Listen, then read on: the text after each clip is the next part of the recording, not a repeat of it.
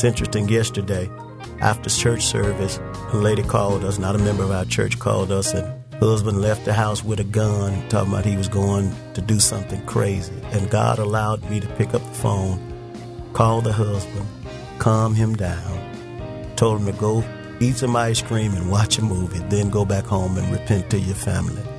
And got a call back that night that everything was back at peace. Good afternoon and welcome to this edition of Mid South Viewpoint. I am Byron Tyler. Recently had the privilege of sitting down with Sheila Floyd. We talked about prison ministry. We had a wonderful program with Brenda McGowan. Sheila, good to have you back in the studio. Great to be back. Because when we were talking, I said, you know, there's such energy here and there's some really good insight, not just as it relates to how the Pursuit of God Transformation Center, where you and your husband pastor, not just how there was a, real dynamic of ministry taking place, but your insight into hurting people. Mm. And I thought, we need to talk about this.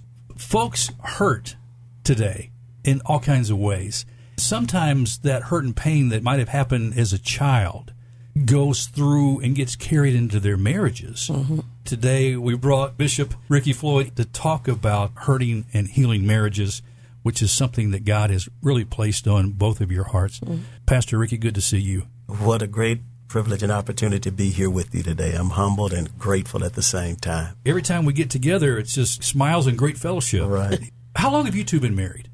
We are at the 24 and a half year mark of marriage. Amen. You had a picture on your cell phone just now. It was uh, of your wedding day. Yeah. And it was a picture what Sheila you had on the wall at the house? Yes and you decided to snap a cell phone picture yeah, I, of it. I was walking out and, and, saw that picture, and I said, "Man, let me take a picture of this beautiful woman and this used to be slim man." yeah, what happened? You know, I look back at some of those early days. Thirty-four years this May for my wife and I. Congratulations! Thank you so much. I mean, she's put up with a lot, believe me. and so I look back at those early days. I'm going, we just were kids, and I was so skinny. I can't wear those pants anymore. But when I talk about baggage, talk about hurt and pain, talk about bringing that into a relationship, Sheila, you were abused. Was that prior to being married or was that in the relationship that you're in with Ricky? It was prior to marriage. It was actually from my childhood. Didn't happen often. It did have an impact on my life. Mm-hmm. And when I referred to that about in relationship with Ricky, because sometimes pastors and pastors' wives can have conflict, you know, yeah. mm-hmm. and abuse can take on many forms, not just physical abuse. Sometimes you can be so busy in the ministry, yeah. you don't have time for your wife because you're busy doing the Lord's work and helping others. So true. And, and I want to add that, yes, she was abused by me in the earlier part of our relationship. And that was physically abuse, mental abuse, verbal abuse. Bible says our people are destroyed for lack of knowledge. I was just ignorant. I didn't know what to do, didn't know what I was doing.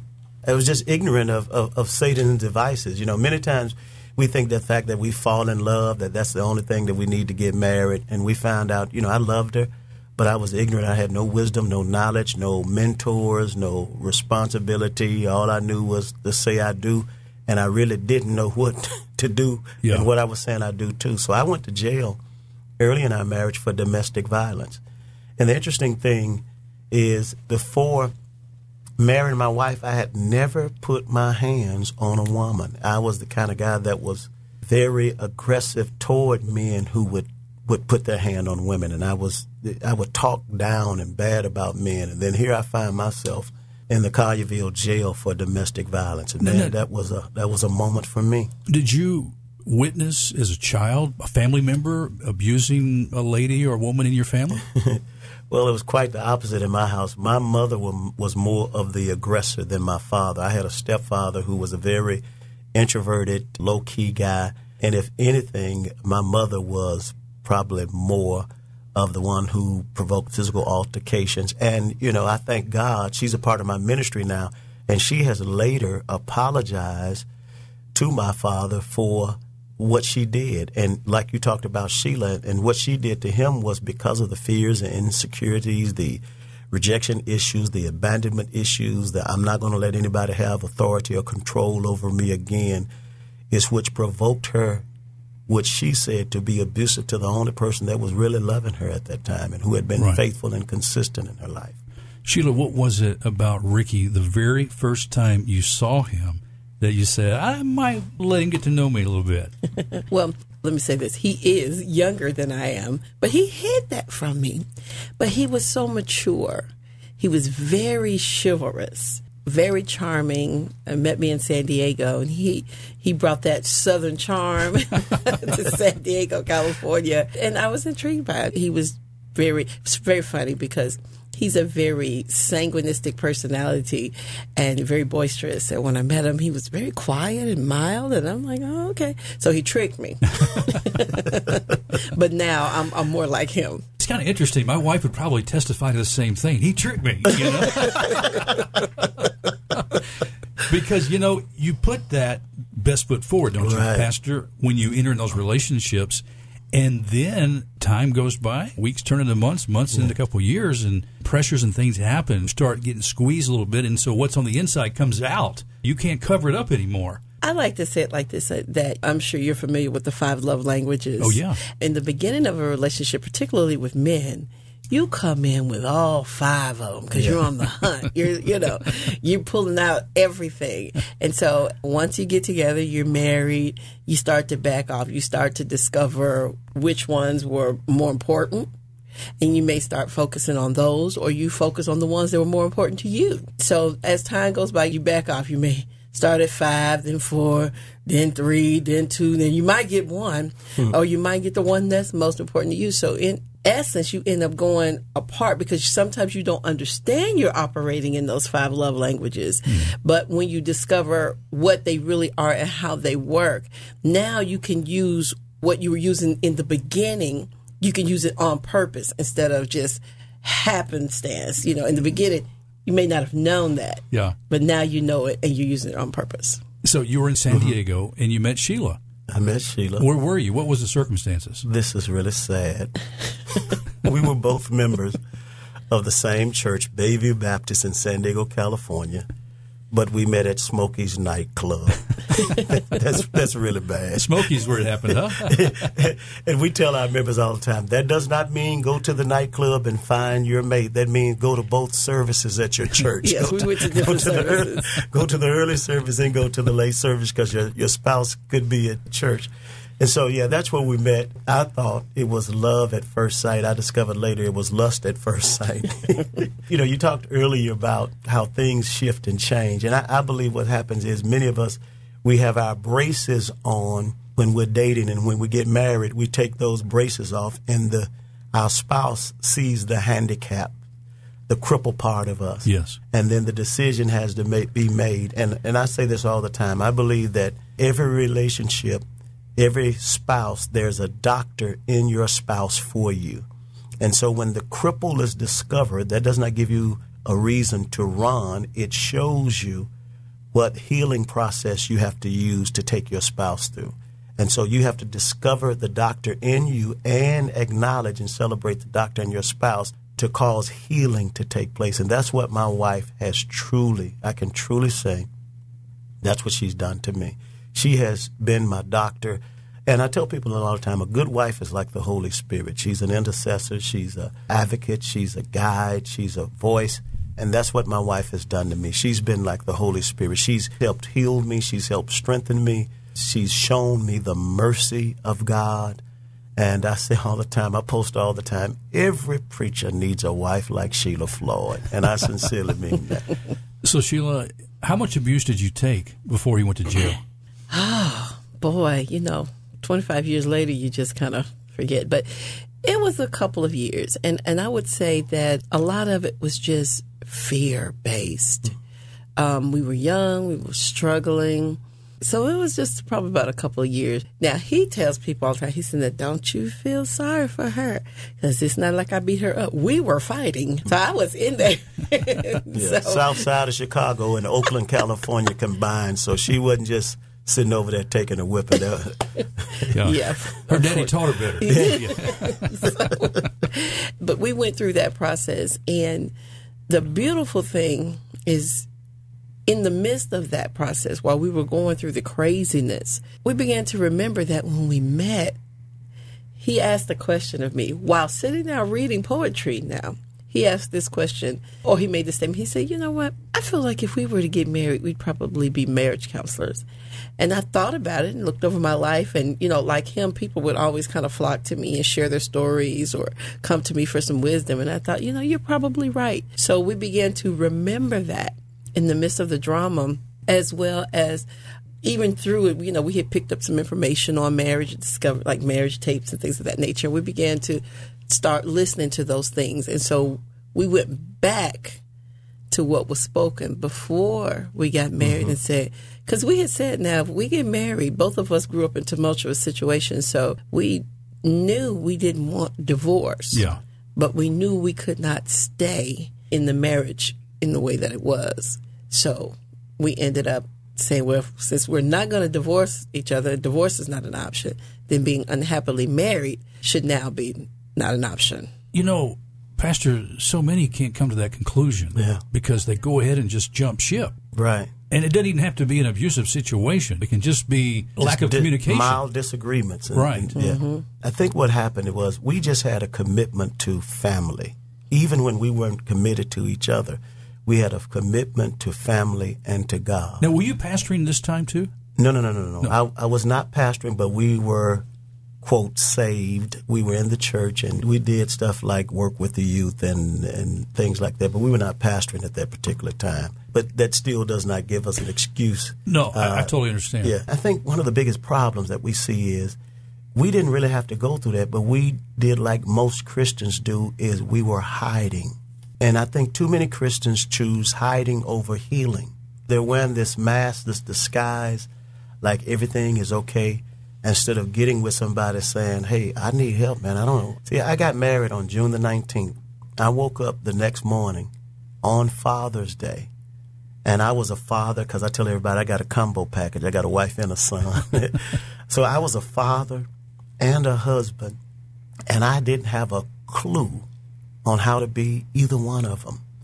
And so I think too many times, one of my statements that I made is too many of us are tormented because we don't have mentors. And I tell women now, do not marry a man who's not submitted to another man. And so we need to submit ourselves to other men of wisdom, counsel. I ask a lady when she tells me she's going to marry a man, who can you go tell it on him if he messes up that's going to be able to have a voice of influence over him? Mm. Yeah.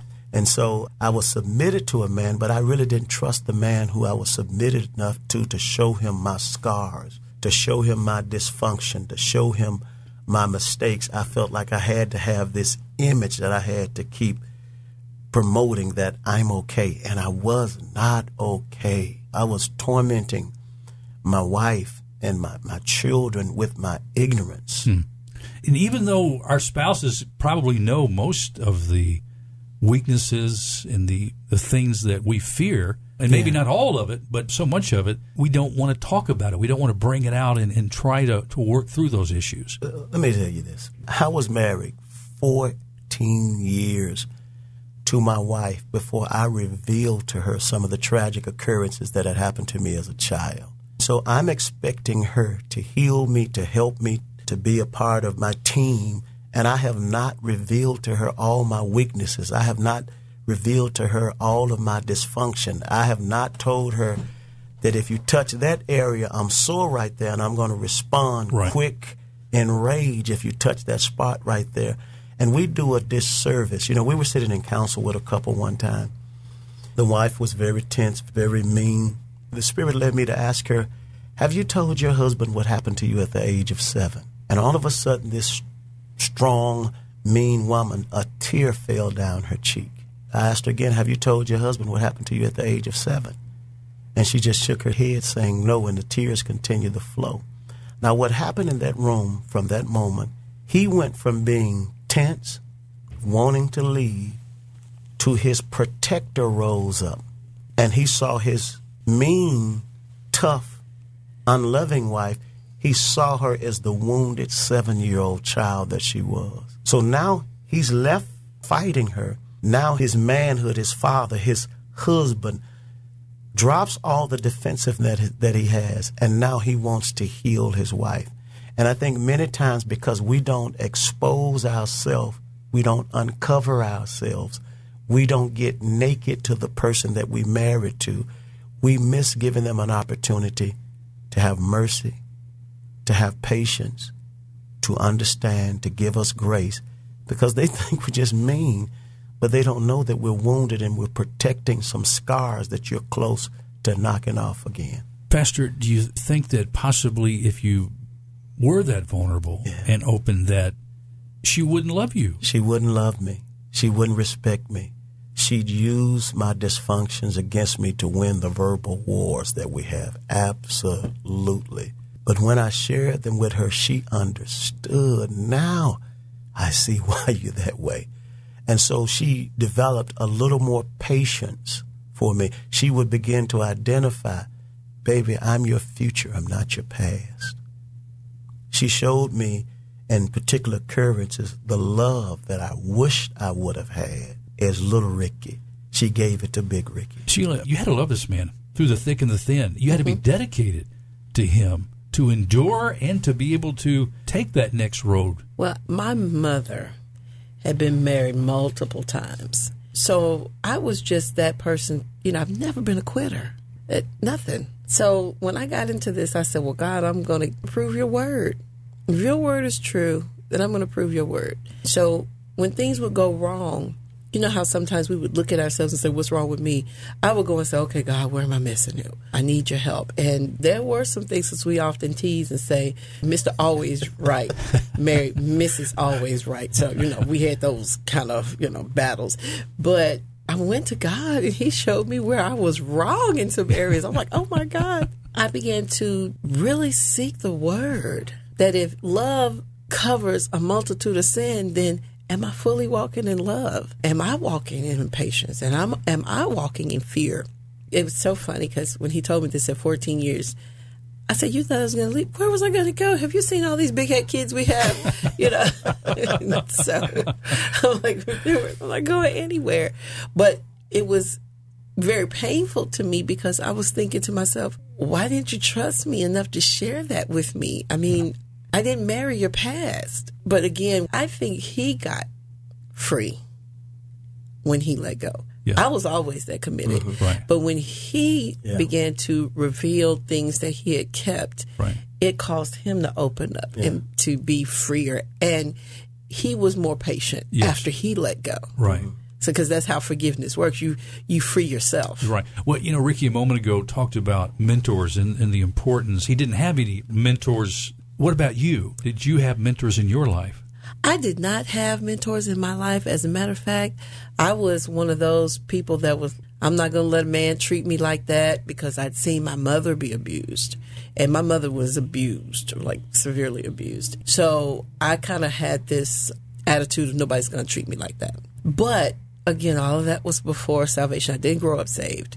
Matter of fact, I really didn't get saved until we got married. But once we got married, we got right into, you know, learning about the things of God. So when it was time for, you know, when we went through these things, it was just really the love of God that was operating in us because we were seeking Him. We didn't have the opportunity to have the counsel that we mm-hmm. give people. It just wasn't around us. Nobody talked about marriage counseling. Our marriage counseling was the pastor and his wife sitting there giving us some basic things like if you don't know how to cook, get you a cookbook. She your body is not your own. yet. She hadn't got that book Yeah, yet that's either. not my thing. Uh, it's not my thing. She didn't listen to the pastor.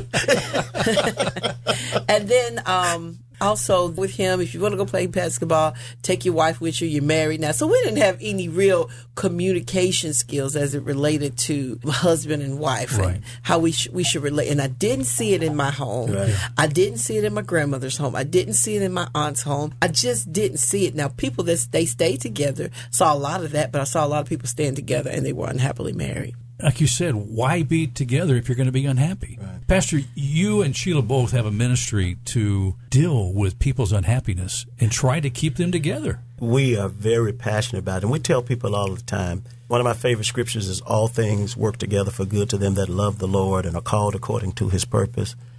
the very hell and torment that we went through in marriage has really prepared us to be very effective in marriage right now. It's interesting. Yesterday, after church service, a lady called us, not a member of our church, called us, and husband left the house with a gun, talking about he was going to do something crazy. And God allowed me to pick up the phone, call the husband, calm him down, told him to go eat some ice cream and watch a movie, then go back home and repent to your family. And got a call back that night that everything was back at peace. But now, one of the reasons that we're able to do that, I tell people all the time, my wife, you need to get, when you talk about mentors, I said, if you get any time in the presence of my wife, she is anointed at converting a fool into a king. She's a, because I was one. And we tell people all the time, we went through hell so many times in our marriage that we know all of the exit doors and the shortcuts out.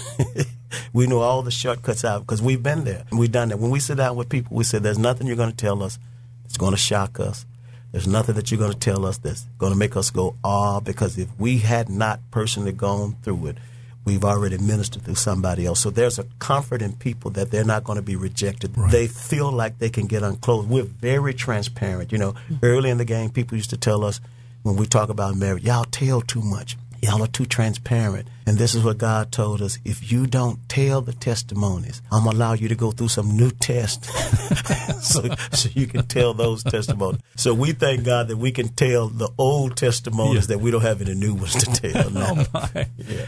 Now, Sheila, when you spend time with other couples together, you and Ricky, is it in a classroom setting or is it a one on one counseling, a variety? How do you do the marriage ministry?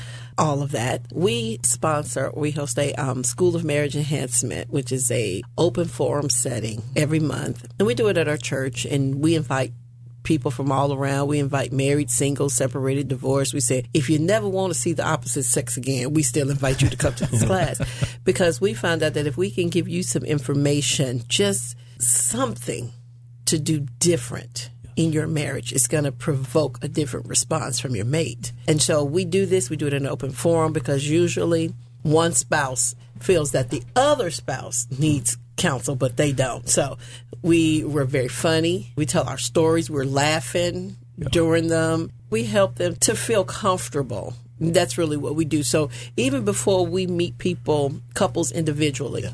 we say go through this process because if you come to this open forum, it's going to break the ice. Yes. They're going to be able to see who we are. They're going to be able to get comfortable with us. So sometimes both of us with the couple, sometimes he's with the husband, I'm with the wife, and we'll bring it all together. So in every setting, sometimes we just go out to eat with them mm-hmm. and just be very casual and open and sharing. And so it, it just provides an opportunity for them to feel comfortable and feel like they can trust us. And many times they leave in tears. And um, our average first marriage counseling sessions that we do with a couple, our average first session is about three hours because we've discovered preferably two, preferably two, as long as six. but I'll we go on the air. Okay, all right. They're gonna be expecting a six-hour package. Now. Here's what we've discovered: ninety-two percent of the things that married couples argue about really have nothing to do with their spouses. They have to do with things that happened to them before the age of twelve. And what's happening is their spouse is triggering the fears of their rejection, their molestation, their incest, their verbal abuse, their physical abuse, their emotional abuse, their rejection, their abandonment issues, that they're actually triggering those things. So many times when a person think, man, this wasn't that serious. Why is she acting like that? All I did was this. Well, that's all you did. But what you did was when you did that, you triggered 30 years of fears so you're getting 30 years worth of aggressive response. It's like a dump truck. It's a dump truck. She's yeah. unloading on you yeah. because you did it. My ex boyfriend did it. My baby daddy did it. My daddy did it. My granddaddy did it. So I'm going to slap you for everybody that did everything wrong that looks like what you just did to me today. And that's unfair to that particular person that you're punishing me for stuff that you have not even let me know that you're dealing with. You guys have a happy marriage now?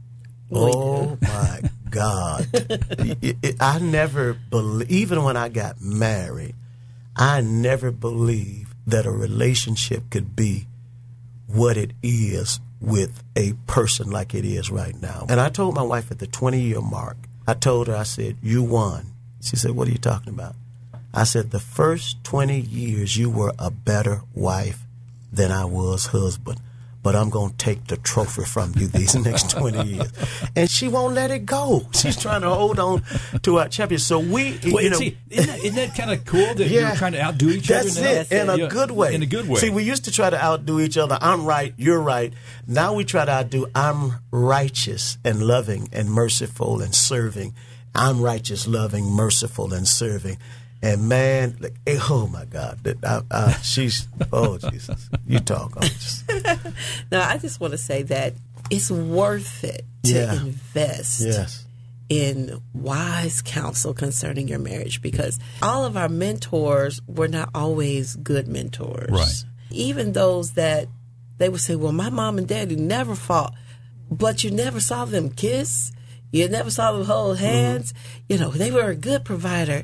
Yeah, but mama was miserable. She was bored to mm-hmm. tears, you know, that kind of thing.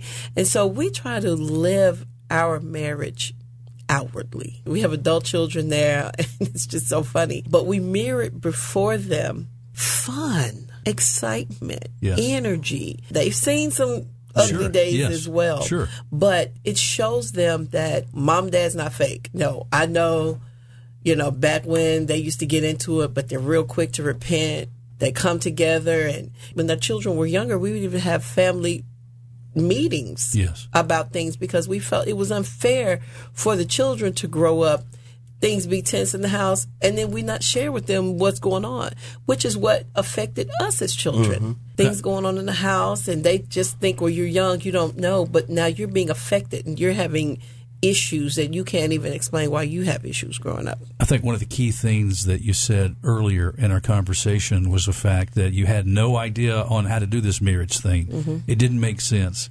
But as you got into God's Word, as you fell more in love with Jesus first, it changed the way you saw each other. It gave you new eyes, you know? And so the design, the original design, God's plan for marriage, you said it's to be joyful, it's to have Yeah. fun, it's to have an intimate, passionate relation toward one another. And it's a good thing, and it's God's design. And so many people are living on the non benefit uh-huh. because of, like you said, carrying baggage into marriage, bad relationships that have molded their thinking and their groove on how they relate to their spouse now. But it can change. It Yeah. can change. I'll tell you what, we're going to have to have you guys come back from time to time and talk about issues of marriage and relationships. I had a great time with you today. Thank you so much We for love taking Thank you time. for having you us. Now, listen, if folks want information, if there's somebody out there really struggling right now in their relationship, their spouse, they need help, uh, can they call about a class, about joining you on something from the church? I mean, is there a number to call, a website? What should they do? Yeah, we'll give that. I want to make this statement real quick. Your family should be God's greatest evangelistic tool. Your family should be God's greatest evangelistic tool. You can go to YouTube and type in School of Marriage Enhancement and see some of our videos on marriage. You can contact us at the pursuitofgod.org. That's our Facebook page or the pursuit Website. of website. Well, the Pursuit of God Church Memphis is our Facebook page. However, that's the church's Facebook page. We're considering doing a separate Facebook page for the School of Marriage Enhancement. And we host this at our church in the Frayser community every fourth Saturday at 5 p.m. And the church is located where again in Frayser? 3171 Signal in Frayser. If you'd like to call, the number is 901 353 5772. 901 353 5772. But we also have an uptown location that we do a 930 service. That's 114 Henry Street, and a Southaven location, 777 State Line Road, at 8 a.m. service. Sheila, Ricky, Floyd, God bless you. Thank you so much for stopping by and being my guest today. Bless you. Bless Thank you you. so much. Friends, that's all the time we have on this edition of Mid South Viewpoint. Thanks for stopping by. I'm Byron Tyler. We'll talk to you next time. Bye bye.